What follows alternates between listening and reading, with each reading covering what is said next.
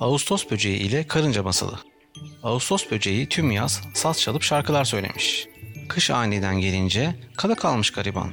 Etrafta hiç yiyecek yokmuş. Kocaman ormanda ne bir böcek ne de bir solucan. Kapısını çalmış karıncanın. Sonra masalda neler mi olmuş? Gelin birlikte okuyup öğrenelim. Ağustos böceği yazın upuzun günleri boyunca boş boş gezer, saz çalıp türküler okurmuş. Kış için hiçbir hazırlık yapmaz, elini bir işe bile sürmezmiş.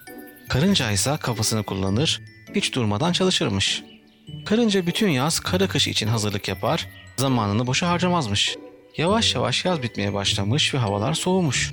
Bir süre sonra da yaz tamamen bitmiş ve kış gelmiş. Ağustos böceği ne saz çalabiliyor ne de şarkı söyleyemiyormuş.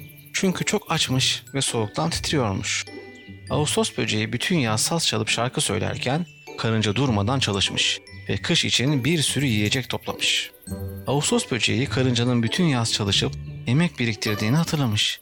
Karıncanın ona yardım edeceğini düşünüp yemek istemeye karar vermiş.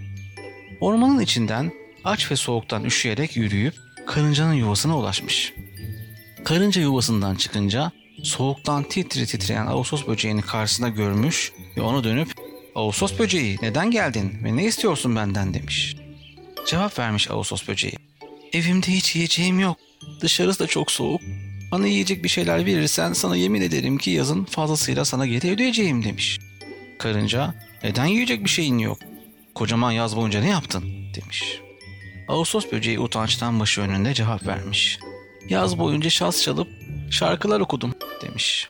Karınca bu cevaba çok kızmış. Bütün yaz saz çalıp şarkı söylediysen şimdi de oyna bakalım demiş ve yuvasının kapısını sertçe kapatmış.